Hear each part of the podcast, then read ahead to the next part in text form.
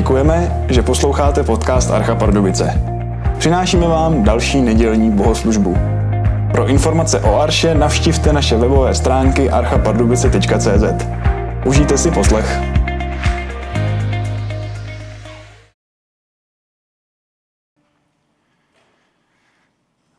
Děkuji za doprovod.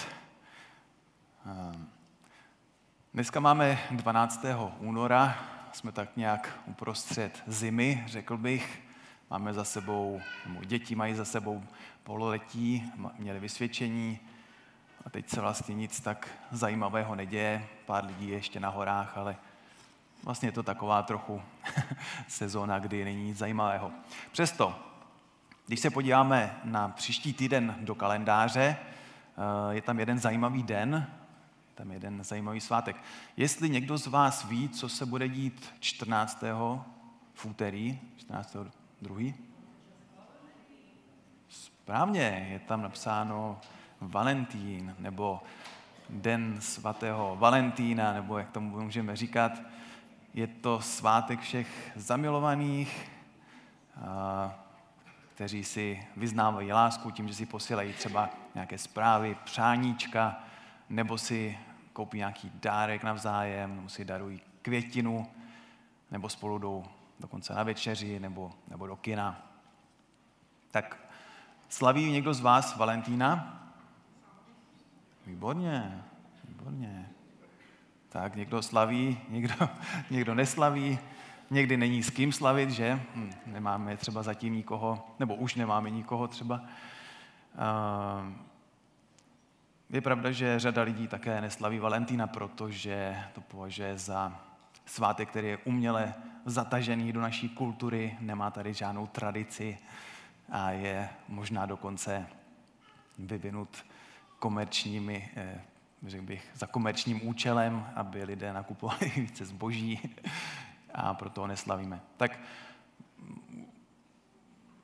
u nás u nás doma jsme se no, taky na tom dohodli, že vlastně nebudeme slavit takový umělý svátek, který tady nemá žádnou tradici. Na tom jsme se s manželkou shodli. Na druhou stranu, abych manželce nedonesl kitku v den Valentína si, tak úplně nerisknu. Máte to někdo podobně? ne, tak to je dobře. Eh, proč to říkám? Eh, Ehm, máme napsaného něco v Bibli o Valentínu? Vlastně asi úplně ne. Ale máme tam něco velmi zajímavého a velmi podobného. Týká se to lásky a je to boží láska k nám. A o boží lásce k nám je to napsáno opravdu velmi mnoho. Já bych si dovolil přečíst pár biblických textů, které jsem vybral z různých míst, abychom viděli, jak nás Pán Bůh miluje. Neboť Bůh tak miloval svět, že dal svého jednorozeného syna, aby žádný, kdo v něj věří, nezahynul, ale měl věčný život. V tom se projevila boží láska k nám, že svého syna, toho jednorozeného, poslal Bůh na svět, abychom skrze něj získali život. Bůh ale dokazuje svou lásku k nám. Kristus zemřel za nás, když jsme ještě byli hříšníci. V tom je láska, ne, že my jsme milovali Boha, ale že On miloval nás a poslal svého syna jako smírnou oběť za naše hříchy. My milujeme, neboť On první miloval nás. Jsem si jist, že smrt ani život, andělé ani démoni, věci přítomné ani budoucí, žádná moc, výšina ani hlubina, ani nic jiného v celém stvoření nás nemůže oddělit od boží lásky v Kristu Ježíši, našem pánu. Tak pokud uh, neslavíme Valentína, protože třeba máme pocit, že nás nikdo nemá rád, tak věřte tomu, že pán Bůh má, nás má rád vždycky a i kdybychom byli úplně sami a neměli nikoho, tak si vzpomeňte na Valentína, že pán Bůh nás vždycky miluje a možná to s ním ne, nemůžeme oslavit teď, že, že bychom šli do restaurace, ale jednou určitě s ním budeme na velké hostině. Takže mějte to na mysli, až přijde úterý, Pán Bůh nás miluje. Tak to bylo úvodem a teď bych se rád s vámi pomodlil, tak jestli vás můžu poprosit, abyste ke společ- k této modlitbě povstali.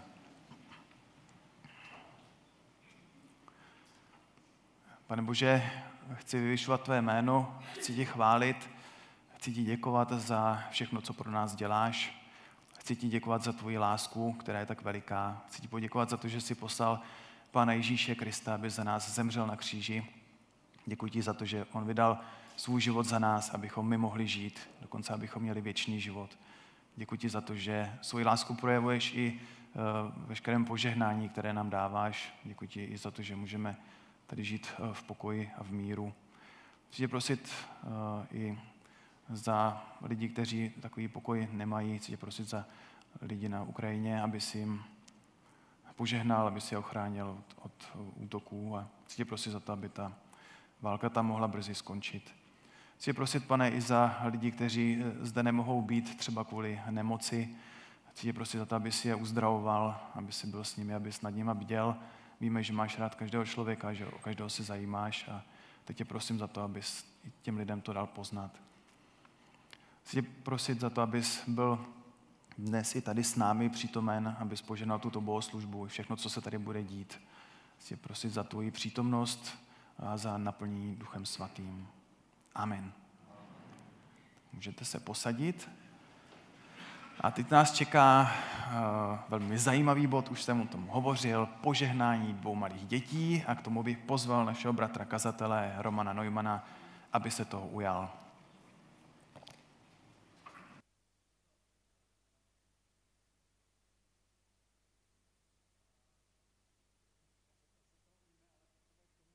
Že? Takže dobré ráno ode mě. Když bych navázal na Valentína, tak když pán Bůh dá, dva lidé se mají rádi, vezmou se a když pán Bůh dá a daruje jim děti, anebo třeba přijmou dítě do rodiny, tak mohou požádat, abychom mu vyprošovali požehnání. A abychom se za ně modlili. A my to vlastně děláme moc rádi, protože to stejné vidíme u Ježíše Krista. Když k němu přinášeli děti, tak eh, učedníci tomu moc nerozuměli, proč by se měl nějak obtěžovat s dětmi, přece dospělí jsou důležití, ale Ježíš to zřetelně vyjádřil svým postojem, kdy jim řekl, nechte děti, nebraňte jim jít ke mně, protože takovým patří království nebeské. A žehnal jim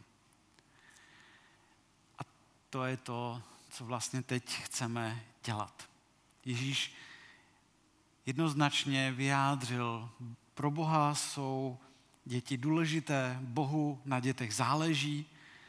Ukázal to takovým způsobem, aby to všichni dookola viděli a tak to se vlastně teď nyní chystáme udělat. Tak poprosím manželé, jedna Koplištělovi a Kabičkovi, aby přišli sem dopředu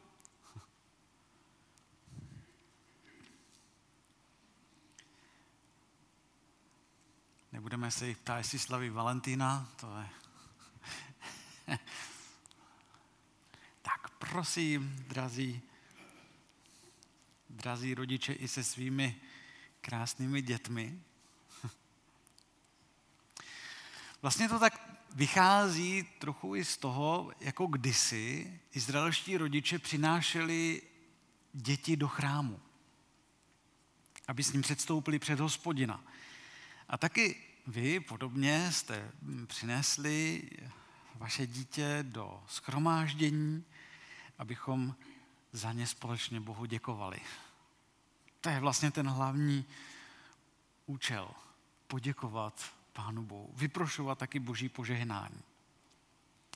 A tak, milí rodiče, přinesli jste své dítě do schromáždění, abychom společně s vámi za něj Pánu Bohu děkovali a vyprošovali mu boží požehnání. Věříte, že děti jsou darem od hospodina? Slibujete, že budete své dítě vychovávat v boží bázni a lásce. Budete se za ně modlit svým životem, budete příkladem a povedete ho tak, aby vyrůstalo i uprostřed společenství božího lidu. Tak je-li tomu tak, tak odpověste Slovy s důvěrou v boží pomoc slibujeme.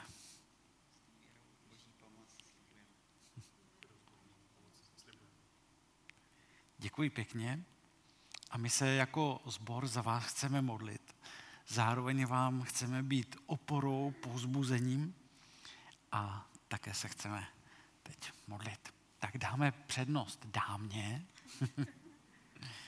tak pojď, milá Natálko. Tak. tak milá Natálko, ať hospodin ti žehná a chrání tě. Ať hospodin rozjasní na tebou svou tvář a je ti milostiv. Ať můžeš poznat, jak dobrý je Bůh. Amen. No, tak to je krása, krása. A tady už máme statného buka, kluka. Tak, výborně. Tak milý Vojto, ať hospodin ti žehná a chrání tě. Jsi Bohem milovaný. A my se modlíme, aby si poznával Boží lásku, aby si poznával Boží dobrotu a radoval se z Boha. Amen. Takový šikovný. Tak. A také bychom vám chtěli, milé děti, to je k vám, počkejte, abych teď Dobře, tak tohle to máme pro Vojtu, tak Vojtišku, to je pro tebe, tohle to máme pro Natálku, ale zároveň bych vám, rodičům, chtěl popřát hodně moudrosti do výchovy, hodně trpělivosti, hodně lásky. A možná to, co bych potrhl, abyste se modlili za své děti a aby mohli poznávat, jaká je boží vůle pro jejich životy. Tak ať vás v tom Pán Bůh žehná. Budeme vám chtít být oporou v tom, ať vás Bůh tom vede a hlavně posiluje. Hodně trpělivosti.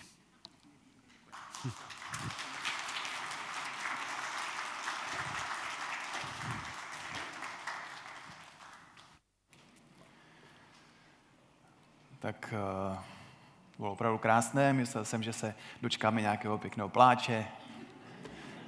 Nic se nestalo, takže tak já bych poprosil teďka naší hudební skupinku, aby se eh, postavila, eh, připravila. Já mezi tím ještě přečtu jeden biblický text, který už se pojí k dnešnímu kázání, které uslyšíme od bratra Romana. Je to text, který se týká narození eh, Jana Křtitele. Jeho otec Zachariáš byl naplněn duchem svatým a prorokoval – Požehnán buď hospodin, Bůh Izraele, neboť navštívil a vykoupil svůj lid. Vyzdvihl nám roh spásy v domě svého služebníka Davida, jak to sliboval ústy svých svatých proroků, kteří byli už od věků. Spasil nás od našich nepřátel a z ruky všech, kdo nás nenávidí. Prokázal milosedenství našim otcům a vzpomenul na svou svatou smlouvu na přísahu, kterou dal našemu otci Abrahamovi, že nás vysvobodí z ruky nepřátel, abychom beze strachu sloužili jemu ve svatosti a spravedlnosti před jeho tváří po všechny dny svého života. A ty, dítě, budeš nazváno prorokem nejvyššího, neboť půjdeš před pánem připravit jeho cesty. Dát jeho lidu poznat spasení v odpuštění jejich hříchů, pro níterné milosedenství našeho Boha, v němž nás navštíví jako svítání z hůry, aby se ukázal bydlícím v temnotě a stínu smrti a přivedl naše nohy na cestu pokoje. Chlapec pak rostl a sílil v duchu a žil na poušti až do dne, kdy vystoupil před Izrael. Děkuji hudební skupině za eh, chvály. Chtěl bych teď vyzvat děti, eh, pokud, eh, pokud chtějí, mohou se odebrat do svých besídek nedělních a nás už čeká, řekl bych, hlavní bod dnešní bohoslužby a to je kázání našeho bratra Romana Neumana, kterou bych chtěl sem pozvat teď zakazatelnou.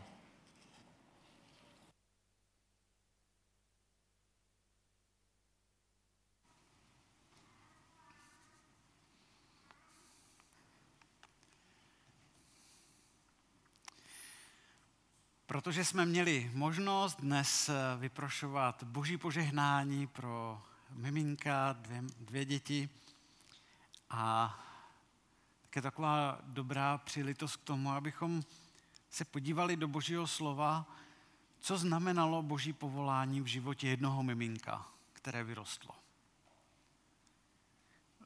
Pokusím se zhrnout život Jana Křtitele v několika momentech, v několika zastaveních. A pokusím se to udělat tak, aby to pro nás bylo užitečné, že to budeme moci aplikovat do rodičovství, ale i do vztahu obecně. Tak ten první, ten první moment, o kterém jsme už slyšeli, je mimořádné narození. Že někdy, řekněme, v té době, co se narodil Ježíš, narodilo se ještě jiné miminko. Ten chlapeček se jmenoval Jan Křtitel a Bůh měl pro něho zvláštní úkol. Jan měl všechny připravit na Ježíše.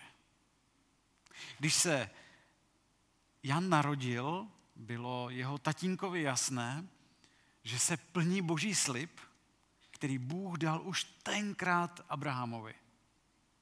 Že si Bůh pošle zachránce. A měl z toho takovou radost, že samým štěstím zpíval. A to je to, co jsme slyšeli v tom prvním čtení. Pochopitelně, takže dětem patří rodiče, tak to, co říkal tatínek Zachariáš, jsme mohli tedy slyšet v tom čtení z Lukášova Evangelia z první kapitoly 67 až 80. A mě zaujalo takové volné převyprávění toho, co tam Zachariáš říkal z knihy Bible vypráví o Ježíši. A tuhle tu knížku doporučuji všem dětem, o, možná spíš rodičům, kteří mají malé děti. Je to fajn, uh, fajn kniha, která vypráví o Ježíši s takovým potitulem Každý příběh v Biblii šeptá jeho jméno, tedy jméno Ježíš. Výborná kniha, doporučuji. No a on tam, ten, ta autorka tam schrnuje ten, to, jak Zachariáš vlastně mluví z Ducha Svatého, jak samým štěstím tam zpívá, tak to je tam schrnuto takto. Protože nás Bůh miluje, ať se děje cokoliv, a navzdory všemu. A jeho láska nikdy neskončí, nikdy se nevzdá a všechno vydrží. A taková je pořád a vždycky zůstane. Nebe se protrhává. Bůh nám posílá světlo z nebe, světlo s velkým S, aby nám zářilo jako slunce, aby svítilo na ty, kdo žijí ve tmě a ve stínu smrti. A aby vedlo naše nohy na cestu míru nebo na cestu pokoje. Tak bylo to opravdu mimořádné narození už eh, starším manželům.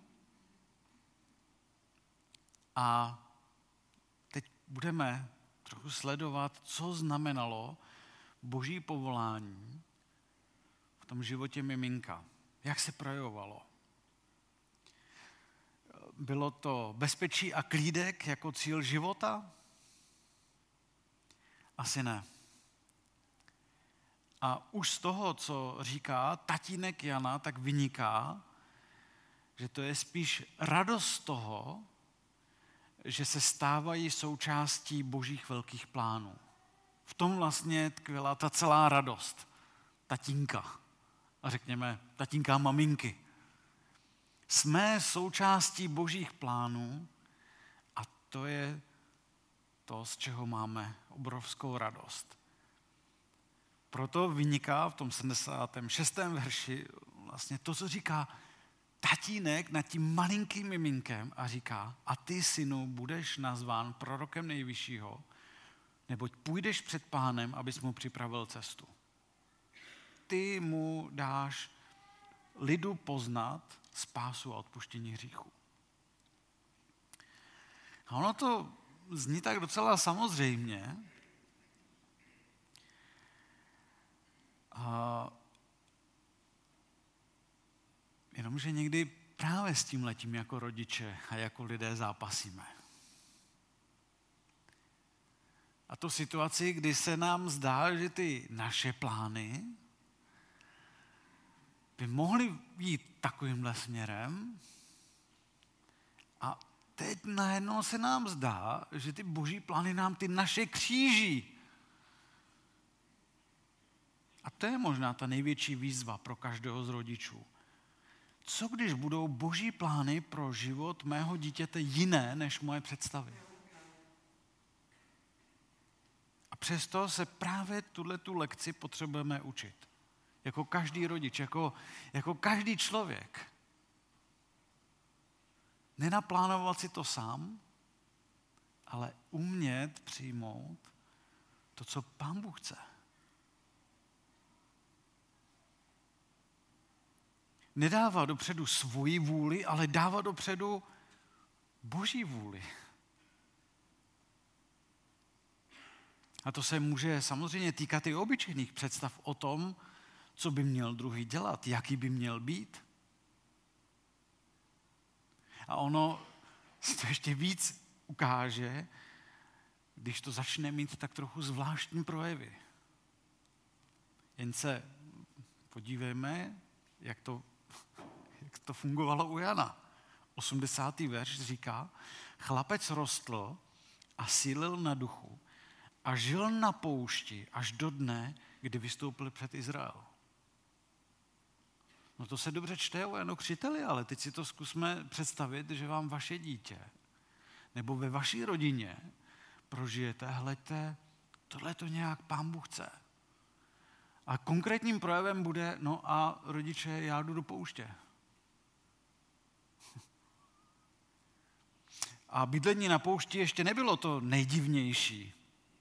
On se vymykal i tím, co měl na sobě to nebylo standardní oblečení, to nebyla taková ta udržitelná a všed, každodenní móda. Velbloudí srst měl jako oblečení a taky měl dost zvláštní jídelníček. Kobylky. Tak ano, možná z, pohledu dneška byl dost progresivní, aspoň co se týče těch kobylek. Když jsme byli na návštěvě o Vánocích, tak jsem měl možnost ochutnat cvrčky, nebo co to bylo za hmyz, s různými příchutěmi, protože přeci hmyz bude jídlo budoucnosti, tak uvidíme. Tak Jan Křtitel tomhle teda asi udělal jako docela hlubokou brázdu, ze které se učí i dnešní strávníci. Ale chápete, zkusme si to představit, že se to týká našeho dítěte našich sousedů. Takže důležitá věc je ty svoje představy o tom, jak to má být, umět podřídit pod to, co Bůh si představuje, jak to má být.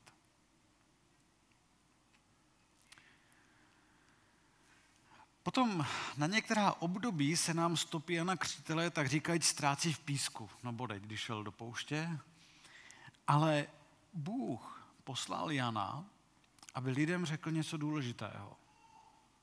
V podstatě by se dalo zhrnout to, k čemu byl povolán Jan, tak bylo to, přestaňte od Boha utíkat, lidi, a radši utíkejte k němu. A Jana poslouchali velké davy lidí,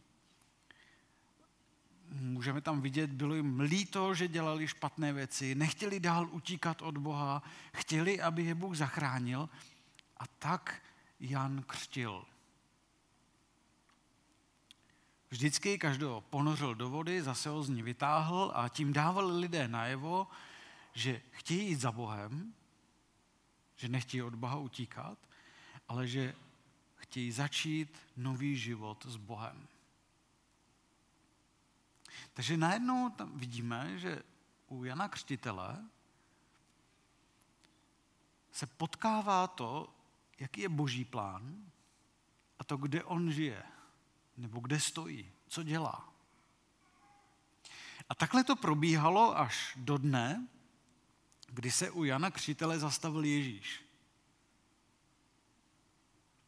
A tehdy Janovi v podstatě poskočilo srdce radostí, protože to je on. To je on, kterému já mám připravovat cestu. To je on. A to můžeme číst eh, v Matoušově evangeliu ve třetí kapitole 13. a další verše. Takže cituji, tu přišel Ježíš z Galileje k Jordánu za Janem, tedy za Janem Křtitelem, aby se dal od něho pokřtit. Ale on mu bránil a říkal, ty já bych měl být pokřen od tebe a ty jdeš ke mně. Ježíš mu odpověděl, připust to nyní, neboť tak je třeba, abychom naplnili všechno, co Bůh žádá. A všimněme si, jak u Jana, tak u Ježíše vidíme stejnou věc. Hele, pojďme podřídit svoje životy, svoje chování, svoje směřování tomu, co chce Bůh. A tam se potkali. To byla obrovská křižovatka dějin, by se dalo říct, protože tady naplnil Jan Křtitel své poslání a tady naplnil Ježíš své poslání. Stotožnit se s člověkem. A bylo to tak velká křižovatka dějin. Mě zaujal uh, citát římskokatolického biskupa Amánu, který právě v souvislosti s Ježíšovým křtem říkal, celý starý zákon, celý nový zákon jsou zde najednou dohromady. Není žádné rozdělení. Mojžíš, Eliáš, Jan Křtitel, Ježíš a jeho učedníci je jedna společná věc protože Ježíš. Všechno dohromady. Všechno se naplnilo.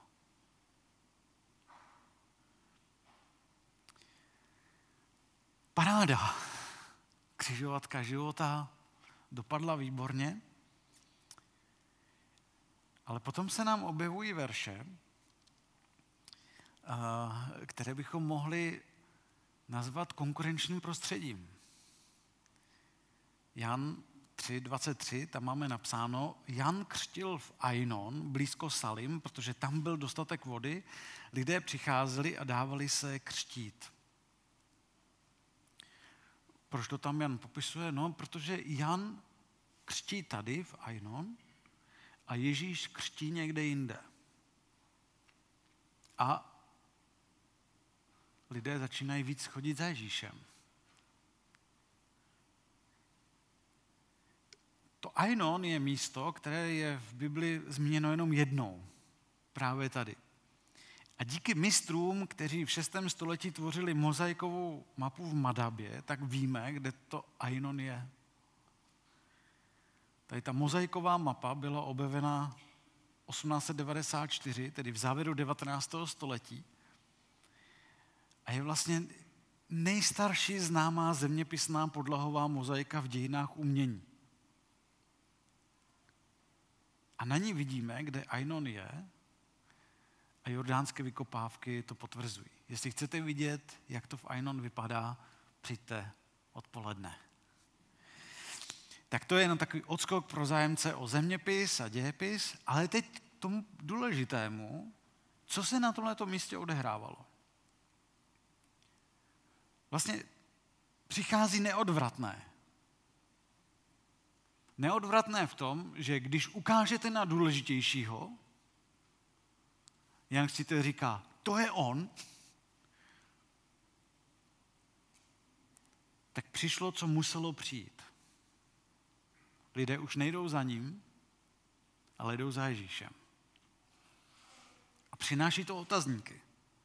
To znamená, on, řekněme, naplní poslání, ale umí ustoupit do pozadí tak to můžeme vidět právě a budu číst z Janova Evangelia ze třetí kapitoly 22 až 30, kde to vlastně máme popsáno, co se děje. Potom Ježíš odešel se svými učedníky do judské země, tam s nimi pobýval a křtil. Také Jan křtil v Ainon blízko Salim, protože tam byl dostatek vody. Lidé přicházeli a dávali se křtít. To bylo ještě před Janovým uvězněním. Mezi učedníky Janovými a Židy došlo k sporu o očišťování. Přišli k Janovi a řekli mu, mistře, ten, který byl s tebou na druhém břehu Jordánu, o němž si vydal dobré svědectví, tedy Ježíš, nyní sám křtí a všichni chodí k němu. Tak to je konkurence. 27. verš Jan odpověděl. Člověk si nic nemůže přisvojit, není-li mu to dáno z nebe. Vy sami jste svědkové, že jsem řekl, já nejsem mesiáš, ale jsem vyslán jako jeho předchůdce. A potom 30. verš. On musí růst, já však se menšit. Tady říká nesmírně pokornou důležitou věc. Je to o něm, ne o mně. On musí růst, já se menšit. A to v situaci, kdy jeho tým je nervózní. Že lidé už tolik nepřichází za jiným křitelem, ale přichází za Ježíšem. Víte, já tady můžeme hledat aplikaci v tom. Jsou chvíle, kdy my potřebujeme umět ustoupit do pozadí ukázat na Ježíše, umět ustoupit do pozadí. A to se vždycky lépe říká, než se to dělá. I v rodičovství. Umět ustoupit do pozadí. Ano, přijde období, kdy rodič musí ustoupit do pozadí, aby děti mohly vyrůst.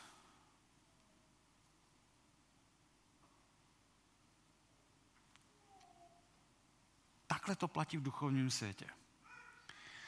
A takhle to platí ve vztazích. Když nebudeme umět vystupovat, ustupovat do pozadí, tak kolem nás nebudou růst lidi.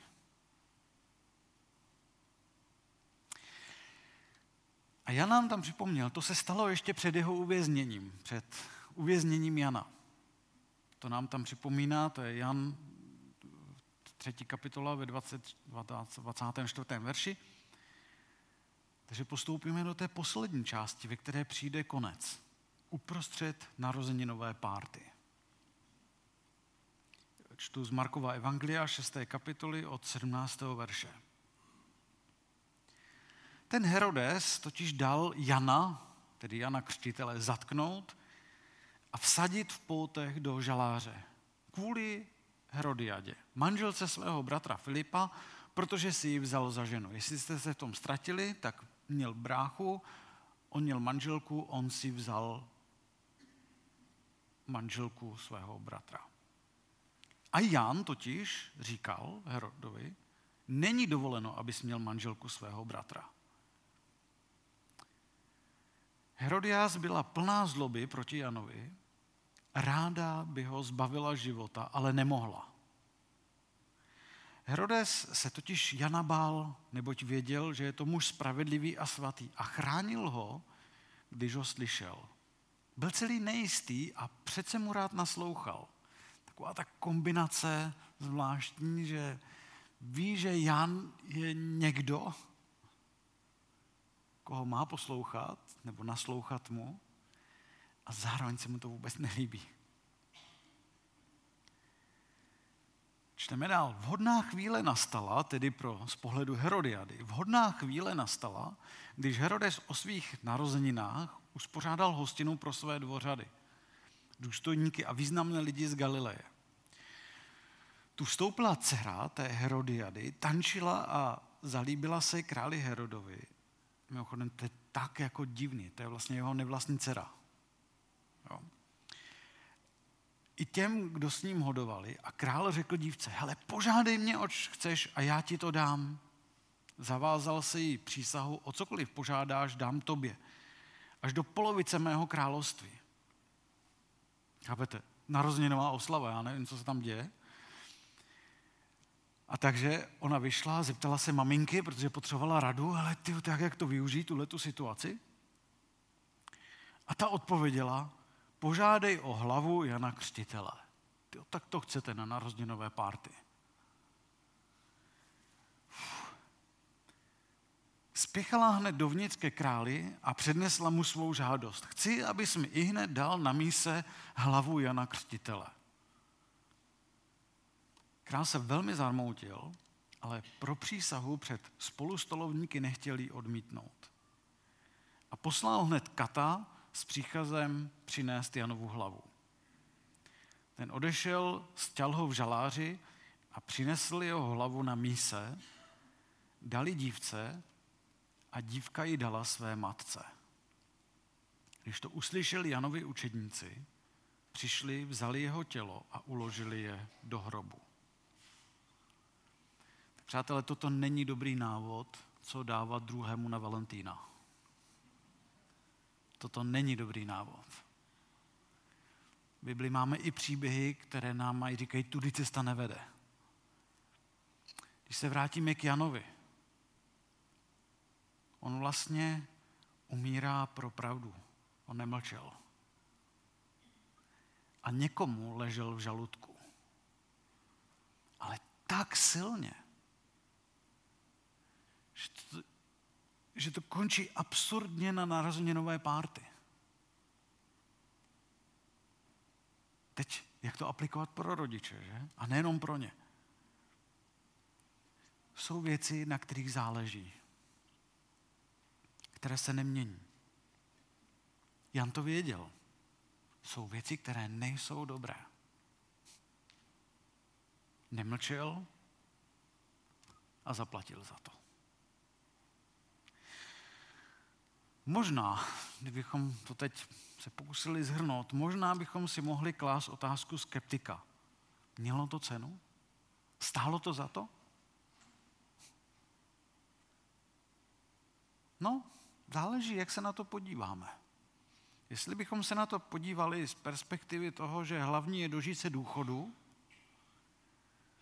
nebo spokojeného důchodu, tak to asi nebyl ten vysněný cíl. Když se na to podíváme zase z perspektivy boží, tak poslouchejte, co říká Ježíš o Janu Křtiteli. Lukáš 7, 28. Pravím vám, mezi těmi, kdo se narodili z ženy, nikdo není větší než Jan. Nikdo. Ale teď poslouchejte, co pokračuje. Avšak i ten nejmenší v království božím je větší nežli on. Takže má to cenu. Má to cenu. Protože Ježíš říká, má to cenu, jak žil Jan Křtitel, ale zároveň jedním dechem říká, ti, kteří jsou božím království, to znamená, jestli věříš v Ježíše Kristu, tak máš v božím království cenu. Dokonce větší než já. Proto má cenu ustupovat do pozadí. Aby byl zvýrazněn Ježíš. Protože to jsou ty zvláštní věci, zákonitosti, které platí v Božím království. Že stojí za to ustupovat do pozadí, aby rostlo to Boží i když za to zaplatím cenu. Má to cenu v božích očích. A to je výzva pro každého z nás. Obrovská výzva. I pro rodiče. Rozpoznávat, co má cenu v božích očích. To je ta hrana, která je někdy bolavá. Jestli to je něco jenom, co je důležité v mých očích, a nebo jestli to je opravdu důležité pro Boha.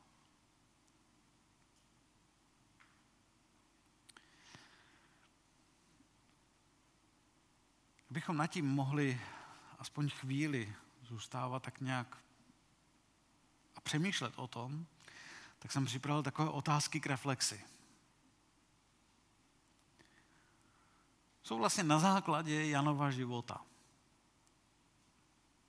A tak mě napadly takové. Můžeš o nich přemýšlet, za chviličku se budeme společně modlit, tak to tady bude eh, připravené i v průběhu eh, modlitební chvíle, nám to tady bude, eh, budeme to mít před očima na plátně, ale kde bych měl v zájmu druhého ustupovat do pozadí? Kde bych měl ustupovat do pozadí, protože Bůh? Nebo jinak, ve kterých věcech dělám kompromisy? A ještě důležitější otázka, mám jistotu božího přijetí? Nebo v čem bych měl opustit své představy a přijmout boží představy? Co je v božích očích cené?